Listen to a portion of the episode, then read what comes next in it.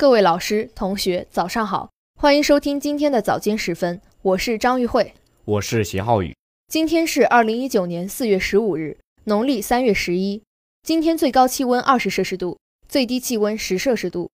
今天节目的主要内容有：因财政大臣称议会或表决是否二次脱欧公投；中日韩自贸区第十五轮谈判首席谈判代表会议在东京举行；本科专业调整折射高教发展方向。智能家带来新变革。二零一九宁波文博会开幕，宁大留学生走进宁波人大。下面请听国际新闻。英国财政大臣菲利普·哈蒙德于四月十二日表示，议会下院很可能收到发起第二次脱欧公民投票的提案，并予以表决。哈蒙德当天在美国首都华盛顿参加国际货币基金组织会议，他告诉媒体记者，所有线索显示。这个提议很可能在某个时段提交给议会，哈蒙德说，首相特蕾莎梅领导的政府向来反对再次发起脱欧公投，政府的立场没有改变。他同时说，如果决定发起二次公投，需要大约六个月做准备。鉴于脱欧延期至十月三十一日，时间紧张，工党主张英国以较软方式脱欧，继续与欧盟维持紧密经济联系。这一立场遭到特蕾莎梅所属保守党反对，只是。保守党内强硬以欧派和政治盟友北爱尔兰民族统一党拒绝支持脱欧协议。特蕾莎梅为谋求协议获批准，选择与工党磋商。哈蒙德说，他希望政府与工党今后数月能就英国脱欧一事达成一致。中日韩自贸区第十五轮谈判首席谈判代表会议四月十二日在日本东京举行。中国商务部部长助理李成钢与日本外务省国际贸易和经济特命全权大使香川刚广、韩国产业通商资源部部长助理吕汉久分别率各方代表团出席。本轮谈判，三方就货物贸易、服务贸易、投资规则等重要议题深入交换意见，取得积极进展。本轮谈判是三方达成全面提速谈判共识后的首轮谈判，三方举行了首席谈判代表会议。司局级接商和十三个具体议题的分组会议，就相关议题谈判推进的方法路径达成积极共识，明确了下步工作安排。三方一致同意，在三方共同参与的区域全面经济伙伴关系协定已取得共识的基础上，进一步提高贸易和投资自由化水平，纳入高标准规则，打造 RCEP 加的自贸协定。下面请听国内新闻。教育部日前公布了2018年度普通高等学校本科专业备案和审批结果。本次调整新增备案本科专业点1831个，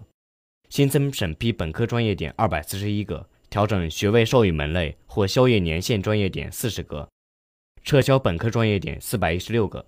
教育部2012年颁布的《普通高等学校本科专业设置管理规定》指出，高校设置和调整专业。应主动适应国家和区域经济社会发展需要，针对人口老龄化和生育意愿不足等问题，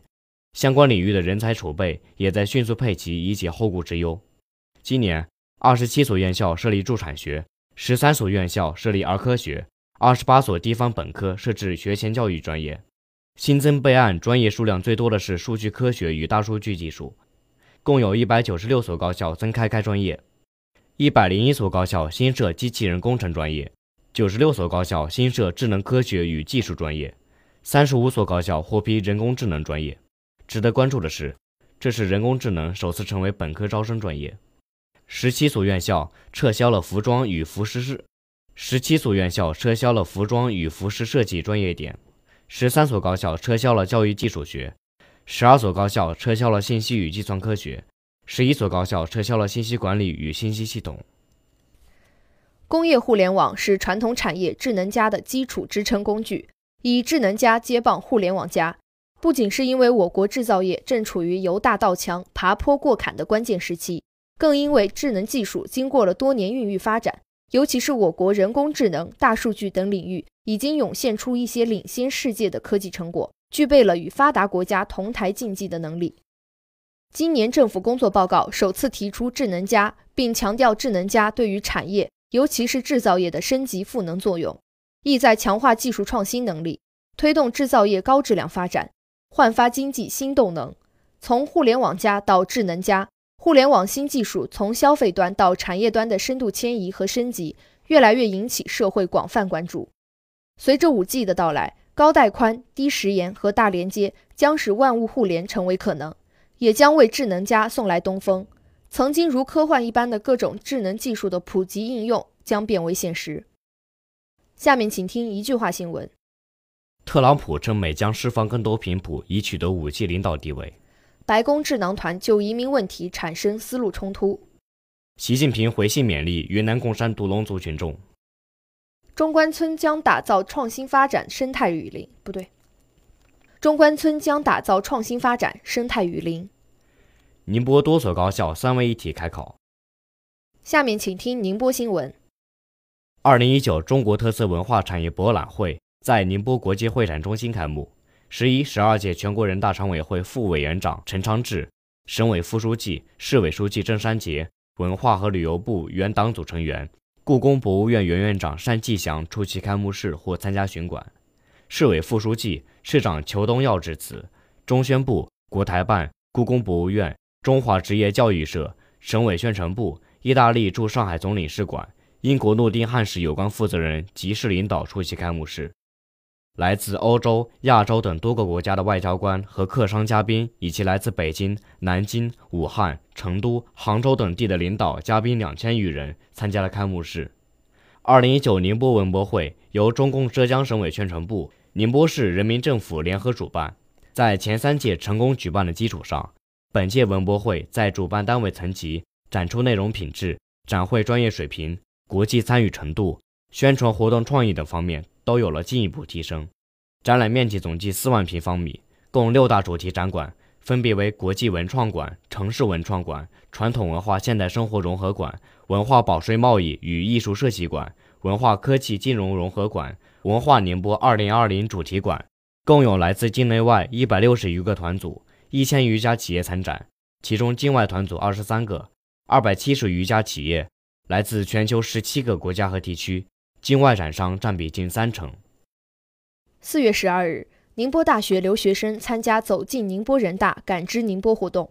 来自世界各地的三十七名留学生走进市人大常委会会议厅，深入了解市人大代表依法履职情况，零距离感受人民代表大会制度和人大工作。活动中，宁大留学生在参观走访奉化藤头村及宁波城市展览馆后，又观看了“走进人大”宣传片。随后，两位年轻的市人大代表陈耀明和宋小赞为他们做履职介绍，并进行互动交流。